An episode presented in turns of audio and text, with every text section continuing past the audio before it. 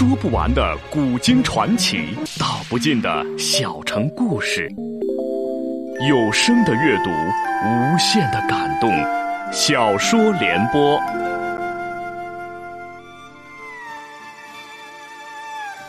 三国末年，司马氏把持魏国朝政，不惜私养死士，以暴力暗杀政敌。浑浊的世道，让名动天下的竹林七贤也难独善其身，深深卷入其中。请听吴畏撰写的《中国古代大案探奇录之竹林七贤》，由时代播讲。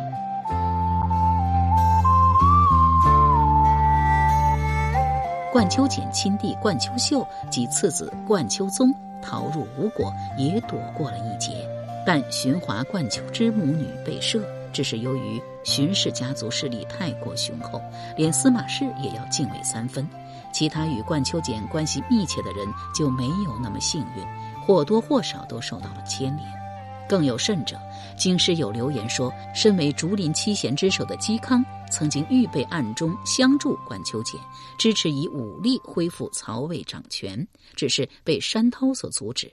好在司马昭没有相信这种说法，除了他对山涛极为倚重信任外，还因为亦有荀氏家族参与淮南兵变的流言，冠秋殿妻子荀华及其女儿冠秋之既受赦免，司马昭又怎会因为这一点就得罪了整个荀氏呢？既然他不认为荀氏参与了兵变，当然也会忽视嵇康预谋的流言，至少表面是如此。嵇康当时已经辞官，虽然声名在外，毕竟只是一介布衣，大多数人不认为他真的有能力帮助冠秋俭。然偏偏在冠秋俭兵变之后，嵇康写了一篇《管蔡论》的文章。管蔡是指西周初的管叔和蔡叔，与武王周公是同胞兄弟。武王死后，成王年少，由周公旦摄政。管叔和蔡叔不满意周公所为，起兵叛乱。结果为周公东征所平定。传统史家均认为管蔡二人玩恶显著，但嵇康在此文中却为管蔡翻案，说他们本来是服教循义、忠诚自然的，只是由于足欲大变，不能自通，忠仪乃心，思在王室，遂乃抗言率众，欲除国患。圣称二人忠于王室，而在现实中，司马氏曾以周公自居。此时又发生了冠秋俭起兵事件，管蔡论很容易让人想到嵇康是想用此文来为冠秋俭张目。诗人不知嵇康的真正想法，但他公然为管蔡的叛乱行为辩解，本身就是对传统明教观念的挑战，在当时需要极大的勇气。大概正因为如此，他引起了司马昭的极度重视，很快就有消息传来。大将军司马昭准备征辟嵇康为僚属，为此，嵇康一度离开洛阳，开始了寻迹山林的避世学道之路。司马昭字子尚，司马懿与张春华次子。他曾经上书反对魏明帝的奢侈之政，声名鹊起。高平陵事变前一天，司马懿筹划第二天发动政变。当晚，司马昭辗转反侧，难以入眠。司马师却鼾声如雷，熟睡如常。这兄弟二人的性格差异由此可见。司马昭接替司马师的大将军位子后，犹不满足，于是又加号大都督，奏事不明，假黄钺。他的心腹党羽高柔被封为太尉，叔叔司马孚升任太傅。到了此时，司马昭权势之大，已经超过了其父亲和兄长。只不过他的这个大都督做的并不安稳。还没过几天，淮南又发生了诸葛诞兵变。之前，管秋俭在淮南起兵后，曾经派人联络镇南将军诸葛诞，但诸葛诞杀了使者，将公告天下，宣称管秋俭、文钦大逆不道。诸葛诞与何晏、夏侯玄等正式名士关系极好，在政治立场上，他一向亲近曹魏，不满司马氏专权。但他为何不与冠秋俭联手起兵，反倒在冠秋俭兵败后单独起兵，着实令人费解。推断起来，大概是个人的情感因素在其中。他应该与冠秋俭、文钦并不和睦，这一点从他后来毫不犹豫的杀死文钦也能看出来。冠秋俭失败后，诸葛诞任镇东大将军，已经成为亲近曹魏的残余势力中最强的一支。素来多疑的司马昭当然有所警惕，不过碍于之前诸葛诞杀死冠秋俭使者的表现，不好下手。诸葛诞也感到了危机，利用身在淮南前线的机会，大肆招兵买马，劝养死士，以防不测。司马昭听到风声后，派心腹贾充前去慰劳，借以窥测诸葛诞。贾充见了诸葛诞后，有意谈论时事，假作很随便的样子说。洛中诸位贤达之人都希望实行禅让，您认为如何？意思是曹魏应该让位于司马氏。诸葛诞当即火冒三丈，怒声斥道：“你们贾家世代受到魏军的恩惠，你怎能想把社稷转送他人？要是真有谁 胆敢在京师发动叛变，我就是拼了命也要去收拾他。”贾充回到洛阳后，告诉司马昭说。诸葛诞在扬州威信很高，深得示众之心。看样子他必然要谋反，不如赶紧把他调到京师里来。司马昭担心调不动诸葛诞，反而会逼他造反。贾充道：“造反或小，吃反或大。”司马昭又想到著名相士朱建平在《元军书》中关于琅琊诸葛氏命运的预测，料想天意如此，诸葛诞无论如何都会犯上作乱，遂采纳了贾充的计策，请魏主曹髦下了一道诏书，任命诸葛诞为司空，并召他往赴京师。诸葛诞得到诏书后十分恐惧，拒绝应召，并立即开始调兵遣将，准备应对即将来到的大战。为了避免出现昔日冠秋俭腹背受敌的局面，诸葛诞又派长史吴刚带着幼子诸葛敬到吴国向吴王称臣求救。吴刚到了吴国，说明来意，吴人大喜，当即派将军权益、权端、唐咨、王作等人领兵三万人，与之前投降东吴的文钦一起去增援诸葛诞。司马昭也不敢怠慢，不仅召集了二十六万军队，亲自领军出征，还挟持了魏帝曹髦和郭太后共同前去讨伐诸葛诞。权益、文钦等率领的东吴援军到达时，司马昭大军已经围住了诸葛诞所在的寿春。权益等利用山势，好不容易突围进入城中，与诸葛诞会合。司马昭也不立即攻城，只下令大挖工事，坚守壁垒。在寿春外合围成两层包围圈，预备长期围困。文钦等人多次突围，均未能冲出包围圈。而东吴方面，朱毅率领的另一支援军前来解围时，又被打败，物资粮草全部被烧。朱毅率领残部一面吃着葛叶，一边逃回吴国大将军孙林驻扎的霍里。孙林年轻傲慢，不懂军事，命令朱毅出军死战。朱毅以士卒缺乏粮食为由不肯听从，孙林竟然下令处死了朱毅。之后也不管寿春东吴将士的死活，自己领兵回了东吴。他不但没有成功拯救诸葛诞，却将名将朱毅杀死，令许多人愤恨不平。而东吴此时内政不稳，也没有更多精力再组织大军增援寿春。困守在寿春的诸葛诞等人苦等援兵不至，日子更加难过。由于粮食不够，诸葛诞这边的将领蒋班、焦仪开始怀疑东吴不过是要坐等成败，力劝诸葛诞不要再指望东吴援兵，只能靠自己的力量突围出去。文钦、权益等东吴将领知道了，很是生气。他们冒着生命危险与诸葛诞同居死地，却还要被蒋班、焦仪怀疑诚意。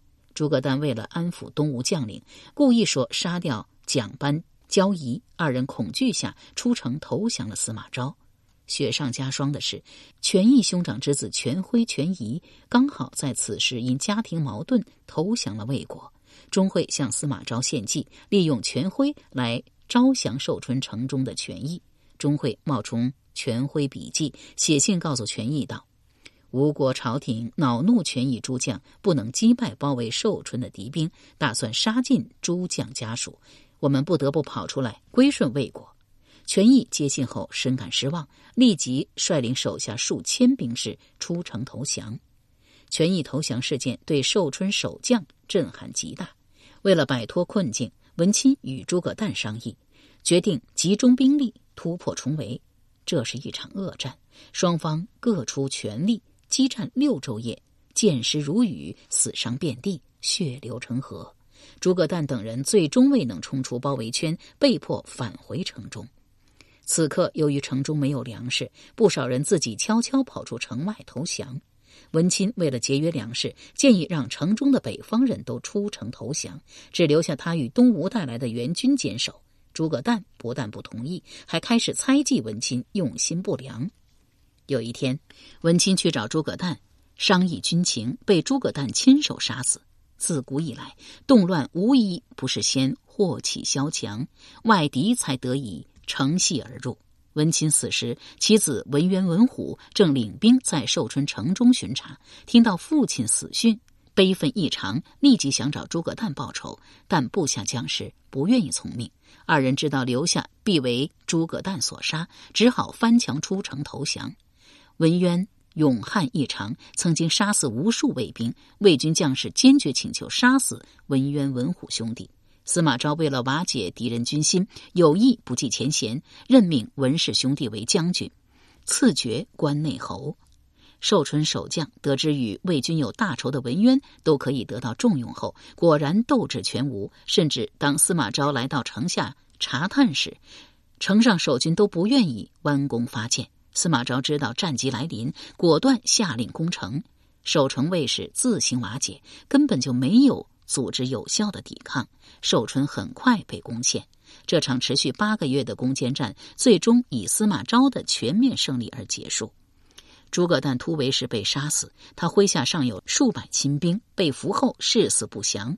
卫兵每杀一人，便问余者投不投降，但他们态度始终不变，直至最后全部杀尽。死前均高喊：“为诸葛公死不恨。”颇有昔日田横五百壮士之风，给这场一场惨烈的战事更平添了几分悲壮的色彩。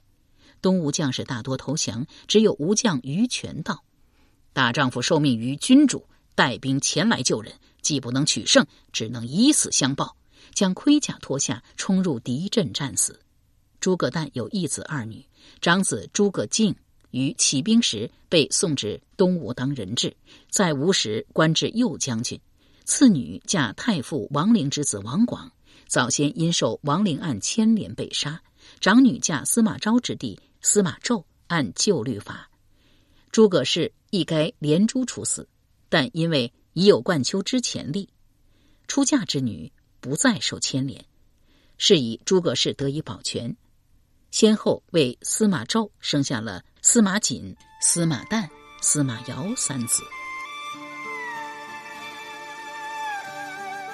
由时代播讲的吴畏撰写的《中国古代大案探奇录·竹林七贤》正在播出。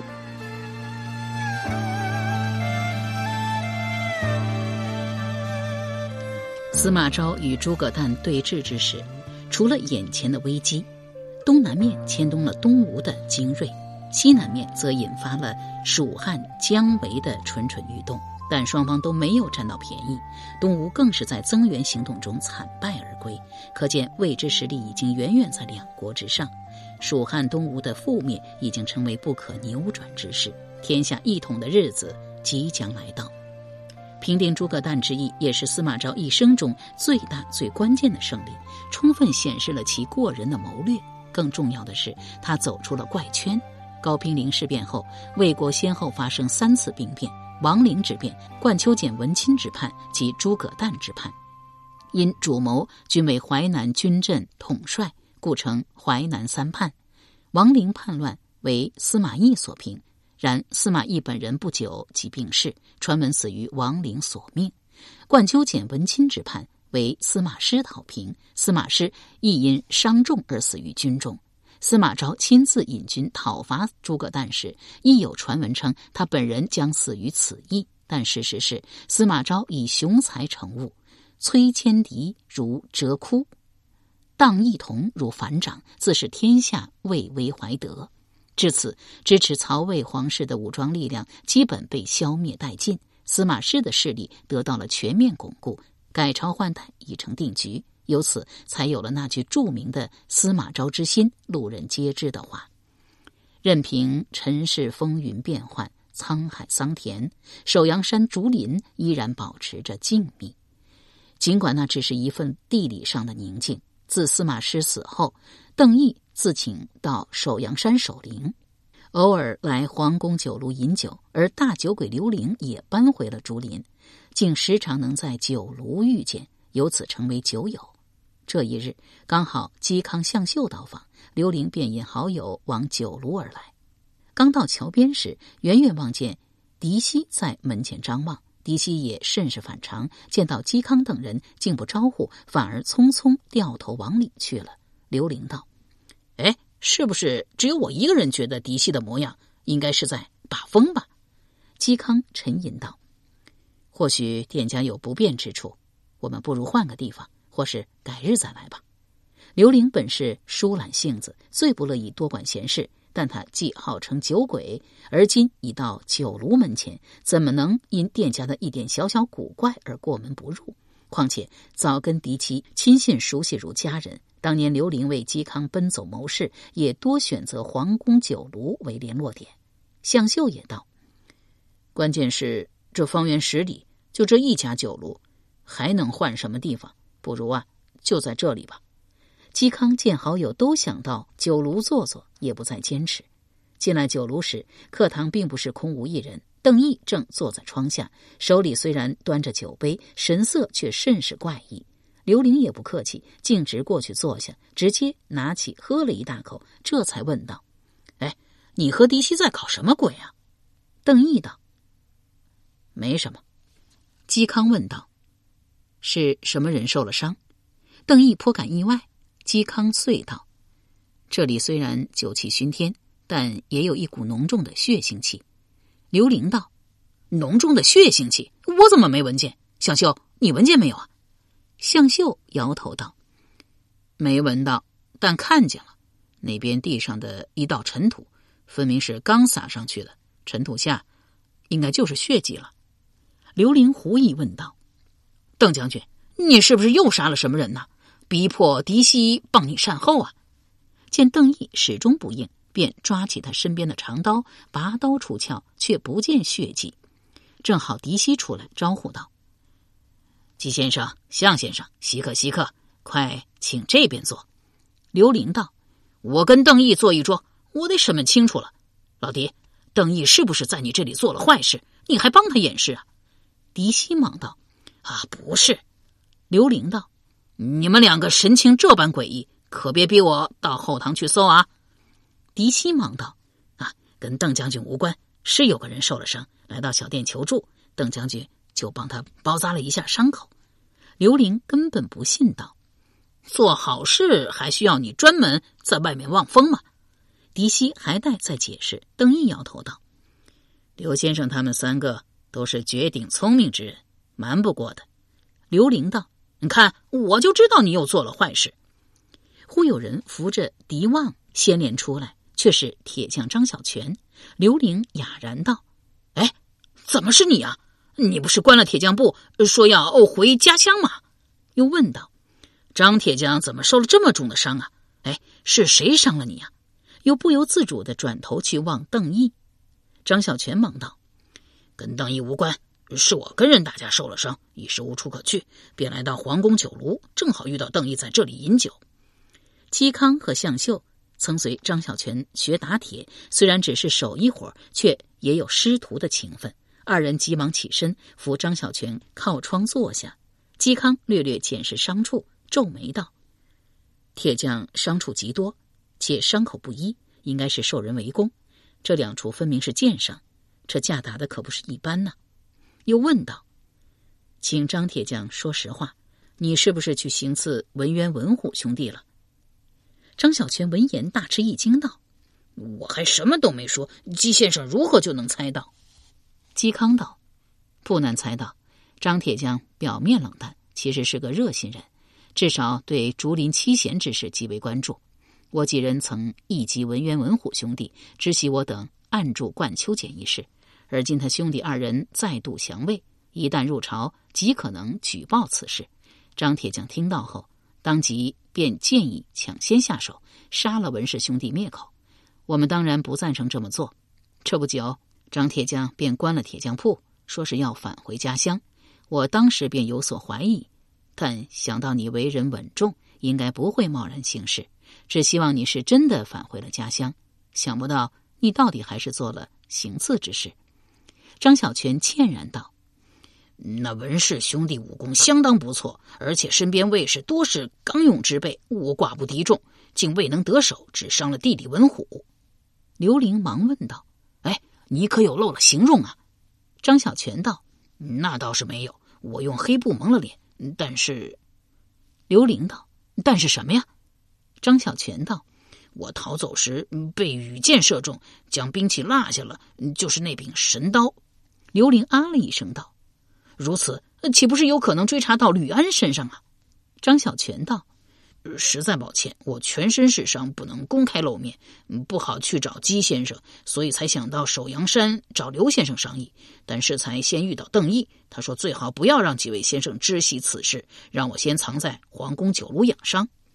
刘玲狐疑的瞪着邓毅道：“你为什么不让张铁匠去找我？难道你想插手啊？”邓毅摇头道：“这件事我管不了，但文氏兄弟有勇士之名。”当初降吴及今日再降魏，均是无奈。冠秋俭一案已时过境迁，他们兄弟不会多嘴。刘玲道：“嘴可是长在文氏兄弟身上，你如何能知道？”邓毅道：“因为文氏兄弟已经与明节有亏，若再来这么一出，这辈子的名声就完了。毕竟他要举报的不是普通人，而是竹林七贤。”况且之前已有过关于嵇康暗助冠秋俭而为山涛所阻的流言，山涛已公开宣称是遭政敌陷害，司马昭也表示支持山涛，不会听信流言。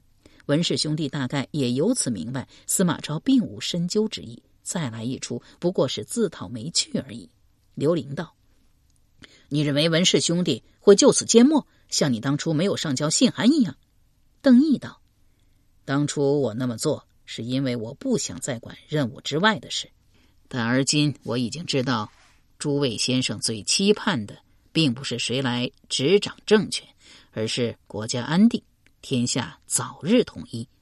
嵇康呼道：“邓将军本是司马师心腹，竟能洞悉我等真实心意，也算是人生知己。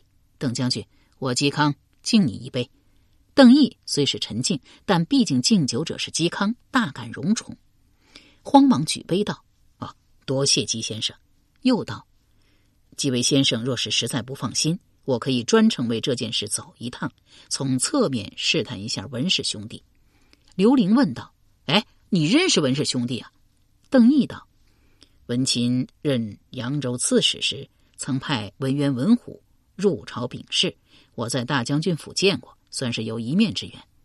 张小泉仍念念不忘心爱的兵器，忙道：“呃，邓毅，反正你要走一趟，能不能想个法子把我那柄神刀要回来？”邓毅道：“如此不是等于承认我认识刺客吗？”又道：“事不迟疑，我这就动身出发。”嵇康缓缓道：“其实邓将军不必这么做，选择权在文氏兄弟，不必将邓将军也牵连进来。”邓毅慨然道：“吉先生超尘脱俗，早将生死置之度外，对任何事都能泰然处之。邓毅佩服，既在能力范围内能帮到先生，邓毅愿意试上一试。”作了一揖，提刀起身去了。邓毅快马回了城中，先来到大将军府。他既是守陵将领，不得擅离职守。到皇宫酒炉饮酒，其实也是犯了军规，只是军营素来如此，也无人多管。但他若是回城，便必须得知会上司，否则遭人举报弹劾，便是重罪。司马昭刚刚下朝，听说邓毅求见，便命人召进，问道：“你不是在首阳山守灵，回城做什么？可是出了什么事？”邓毅道：“臣已经一年未进大将军府，有些挂念杨夫人。”和二公子，特回城拜见，还请大将军恕臣擅自离陵之罪。司马昭道：“嗯，难得你有这份心，擅离职守之过就不追究了。兄长过世后，大嫂仍然住在后宅原处，你自己去看她吧。忽想到了什么，又叫住邓毅道：“邓毅，你一身武艺，派你去守灵，实在是有些委屈你了。”邓毅忙道：“臣自小受司马氏恩惠，理该为顾大将军尽一份心力。”司马昭问道：“你愿不愿意回来为我做事？”邓毅道：“臣请为顾大将军守灵三年，目下只过了一年。”司马昭颇为不悦，挥手道：“那你去吧。”由时代播讲的无畏系列小说《竹林七贤》，今天就播送到这里，请明天继续收听。thank you